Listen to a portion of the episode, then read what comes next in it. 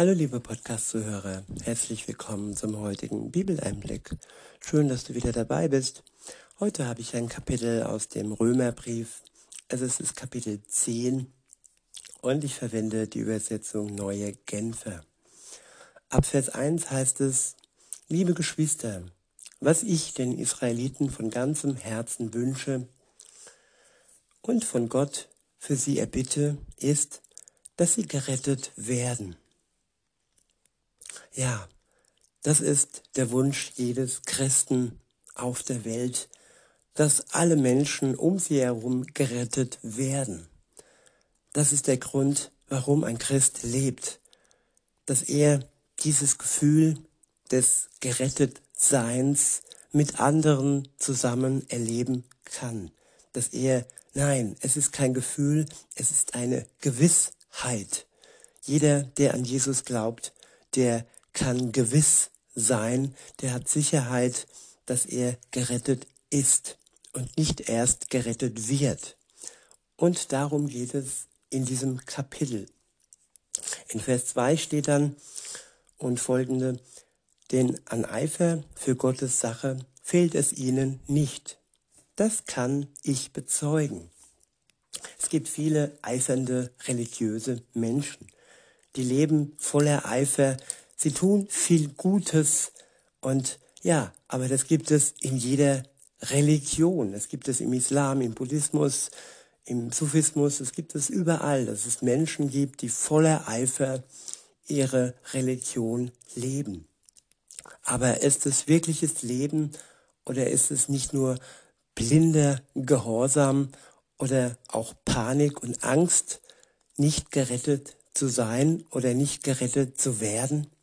Im Islam ist es beispielsweise so, dass es da eine Waage gibt. Auf dieser Waage ist ähm, ähm, ja die guten Taten und die schlechten Taten und die werden aufgewogen. Aber ja, ist diese Waage denn wirklich in Ordnung? ist das Maß richtig eingestellt? In all den Religionen gibt es so viele Ungewissheiten. Und nur im Christentum gibt es Gewissheit zur Rettung. Und das liebe Zuhörerin, lieber Zuhörer, ist das Kostbarste, was wir jemals geschenkt bekommen können. Gewissheit. Wenn uns ein Mensch sagt, er liebt uns und er bleibt immer bei uns, ja, bis zum Ende, dann kann das nicht heißen, dass das wirklich so sein kann. Denn das Leben eines Menschen ist begrenzt. Wenn er sagt, er bleibt, dann kann es genauso gut auch sein, dass er morgen schon gehen darf oder gehen soll, weil sein Leben ein Ende hat. Und endlos und ewig ist alleine nur Gott. Wenn er sagt, dass wir ewig bei ihm leben können, dann ist das gewiss, wenn wir dieses Geschenk annehmen und im Glauben ja in Erfüllung gehen lassen. Weiter heißt es, was ihnen fehlt, ist die richtige Erkenntnis. Sie haben nicht erkannt, worum es bei der Gerechtigkeit Gottes geht und versuchen durch ihre eigene Gerechtigkeit vor Gott bestehen zu können. Ja, Menschen versuchen gut zu sein und gut zu sein heißt für sie auch gerecht sein. Aber es ist ihre eigene Gutheit in Gänsefüßchen, es ist ihre eigene Gerechtigkeit, die mit Gottes Gerechtigkeit nichts zu tun hat. Insofern ist es ja unnützes ähm, sich abstrampeln in dem Gedanken, in dem, ja, dass man denkt, ja, wenn ich mich abstrample, dann komme ich schon bei Gott an. Aber man ist schon da, es ist schon alles vollbracht. Man muss sich nicht mehr abstrampeln, es wurde schon alles für uns getan. Jesus ist für uns gestorben, er hat für uns ein Opfer gebracht und es ist vollbracht. Es muss nichts mehr ja, vollbracht werden durch uns, durch unsere Werke. Nein, es ist schon vollbracht. Das Geschenk, äh, das Geschenk steht praktisch vor uns. Wir müssen es nur noch in die Hand nehmen, es auspacken und Gott gegenüber Danke sagen. Und wenn wir denken, dass wir erstmal Gott beschenken müssen, ja, der hat das gar nicht nötig, dass wir ihn beschenken. Er ist der, der gerne selber schenkt und er hat seinen Sohn für dich, liebe Zuhörerin, hingeschenkt, damit du ewig leben kannst und damit du jetzt und heute und hier schon die Gewissheit haben kannst, dass du sicher mit ihm zusammen in seinem Reich ewig leben kannst. Weiter heißt es, damit lehnen sie sich gegen Gottes Gerechtigkeit auf, statt sich ihr zur, äh, zu unterstellen. Ich wiederhole, damit lehnen sie sich gegen Gottes Gerechtigkeit auf, statt sich ihr zu unterstellen. Unterstellen ist so ein Wort, aber unterstellen heißt hier wirklich, sich unter den Schirm zu stellen, sich unter den Schutz Gottes zu stellen und einfach, ja, diesen Schutz, diese Geborgenheit, diese Erlösung von ihm anzunehmen. Das heißt nicht unterstellen und auch keine Unterstellung. Nein, es ist wirklich nur sich Gott anvertrauen, sich seiner Liebe anvertrauen. Anvertrauen. Das heißt in diesem Sinne unterstellen. Klar unterstellt man sich auch in letzter Instanz, aber man ist vor allem in seiner Liebe geborgen. Und dann kann man sich gerne jemand unterstellen, weil es ja dann kein Unterjochen ist. Er unterjocht uns nicht, er tut uns einfach gut. Weiter heißt es in Vers 4 und folgende, denn mit Christus ist das Ziel erreicht, um das es im Gesetz geht. Jeder, der an ihn glaubt, wird für gerecht erklärt. Ja, der Mensch hat ein Ziel, Abitur, äh, studieren, Bachelor und dies und jenes. Er hat viele Ziele und die sind auch gut. Aber wenn es darum geht, religiös und dem Glauben ein Ziel zu erreichen, dann verfolgen die meisten oder viele Menschen falsche Ziele, die in den Abgrund führen und die sie eben nicht am Ende gerecht erklären. Nur wer an Jesus Christus glaubt, wird dafür für gerecht erklärt. Jesus schenkt uns Gerechtigkeit durch den Glauben an ihn, durch das, was er für uns getan hat, dass er für uns gestorben ist und dass wir im Vorfeld ihm danken und diese Erlösung ja annehmen, indem wir sagen, ja, ich habe gesündigt, ich bin wirklich fehlgeleitet gewesen und war nicht auf deinem Weg unterwegs, Herr.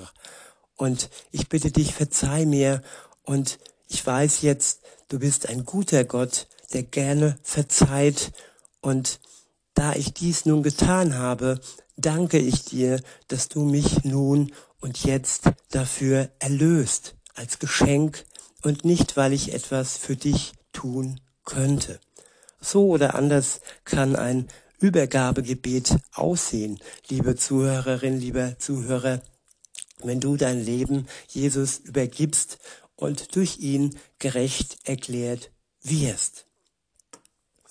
Im nächsten ähm, Abschnitt heißt es dann, und der ist im Vorfeld überschrieben mit der Weg zur Gerechtigkeit für Juden und Nichtjuden dasselbe. Ja, wir sind auf dem gleichen Weg wie das Volk Gottes. Ja, wir sind in der gleichen Familie, wenn wir uns Jesus anvertrauen und uns ihm hingeben. In Vers 5 und folgende heißt es, wenn jemand für gerecht erklärt werden will, indem er das Gesetz befolgt, gilt für ihn, was Mose schreibt. Das Gesetz bringt dem das Leben, der seine Forderungen erfüllt. Die Gerechtigkeit jedoch, die für den da ist, der glaubt, sagt, du brauchst dich nicht zu fragen, kann denn jemand in den Himmel hinaufsteigen? so als müsste man Christus von dort herabholen. Oder kann jemand in den Abgrund hinuntersteigen, so als müsste man Christus von den Toten heraufholen? Nein, Jesus Christus kam herunter auf die Erde. Wir müssen ihn nicht herabholen. Und nein, Jesus Christus ist auferstanden von den Toten. Nein, wir müssen ihn nicht von der Totenwelt wieder hinaufholen. Es ist alles vollbracht. Jesus ist in die Welt gekommen, damit wir leben können. Weiter heißt es in Vers 8 und folgende, im Gegenteil, sie sagt, das Wort, das Gott spricht, ist für dich nicht in unerreichbarer Ferne. Es ist in deinem Mund und in deinem Herzen. Ja, in deinem Mund, indem du dieses Übergabegebet sprichst, indem du bekennst, dass das Wort Gottes wahr ist und dass du ihm vertraust und dass du dich Gott hingibst und dass du im Vorfeld anerkennst, dass du ja sündhaft unterwegs warst das ist dein Mund, der es wirklich ja vorbereiten kann. Und dann ist es in deinem Herzen, wenn alles ja bereinigt ist, alles herausgeflossen ist, dann kann das Wort in deinem Herzen ja Wohnung nehmen, das Wort Jesus und der Geist Gottes. Weiter heißt es, mit dem Wort ist die Botschaft des Glaubens gemeint die wir verkünden. Wenn du also mit deinem Mund bekennst, dass Jesus der Herr ist und mit deinem Herzen glaubst, dass Gott ihn von den Toten auferweckt hat, wirst du gerettet werden. Ich wiederhole, wenn du also mit deinem Mund bekennst, dass Jesus der Herr ist und mit deinem Herzen glaubst, dass Gott ihn von den Toten auferweckt hat, wirst du gerettet werden. Denn man wird für gerecht erklärt, wenn man, wenn man mit dem Herzen glaubt. Man wird gerettet, wenn man den Glauben mit dem Mund bekennt. Man wird und man ist, wenn man ja mit dem Mund bekennt und wenn man mit dem Herzen glaubt. Und das Werden, ja, das ist ja ein Angebot. Das ist eine Vorausschau für dich, liebe Zuhörerin, oder für dich, liebe Zuhörer. Du kannst werden. Du kannst gerettet werden, wenn du mit dem Mund bekennst und wenn du mit dem Herzen glaubst. In Vers 11 steht dann, warum heißt es in der Schrift, jeder, der ihm der ihm vertraut, wird von dem Verderben bewahrt werden. Ich wiederhole, jeder, der ihm vertraut, wird vor dem Verderben bewahrt werden. Ob jemand Jude oder nicht Jude ist, macht dabei keinen Unterschied. Alle haben denselben Herrn und er lässt alle an seinem Reichtum teilhaben, die ihn im Gebet anrufen. Denn jeder, der den, Herr, der den Namen des Herrn anruft, wird gerettet werden. Ich wiederhole, Vers 13. Denn jeder, der den Namen des Herrn anruft, wird gerettet werden. Wenn du den Namen Jesu anrufst, dann wirst du gerettet werden. Ganz wichtig ist der Name, nicht Allah und nicht Buddha und nicht sonst irgendwelche Heiligen und nein, auch nicht Maria, sondern alleine Jesus Christus rettet. Der nächste Abschnitt ist überschrieben mit Voraussetzungen dafür, das Evangelium annehmen zu können. In Vers 14 und folgende steht, nun ist es aber doch so, den Herrn anrufen kann man nur, wenn man an ihn glaubt. An ihn glauben kann man nur, wenn man von ihm gehört hat. Von ihm hören kann man nur, wenn jemand da ist, der die Botschaft von ihm verkündet. Ja, Gott möchte auch, dass wir das, was wir gehört haben und woran wir glauben, dann weiter verkünden, damit auch andere zum Glauben kommen können. In Vers 15 und folgende heißt es, und die Botschaft kann nur verkündet werden, wenn jemand den Auftrag dazu bekommen hat. Genau das ist ja auch geschehen, denn es heißt in der Schrift, was für eine Freude ist es, die kommen, die kommen zu sehen, die eine gute Nachricht bringen.